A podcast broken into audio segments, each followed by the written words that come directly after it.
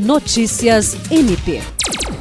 O Ministério Público do Estado do Acre, por meio da Promotoria Especializada de Tutela do Direito Difuso à Segurança Pública, solicitou ao governo do estado esclarecimento acerca da intenção de realizar novos concursos públicos na área de segurança, apesar de o prazo de validade de certames anteriores não ter vencido.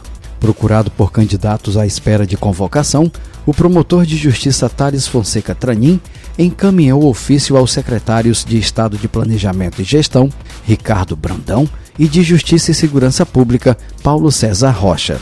O promotor quer saber se há algum planejamento de abertura de concursos para o quadro da Polícia Civil.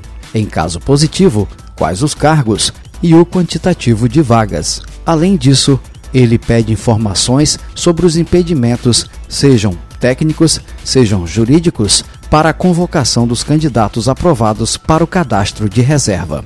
Jean Oliveira, para a Agência de Notícias do Ministério Público do Estado do Acre.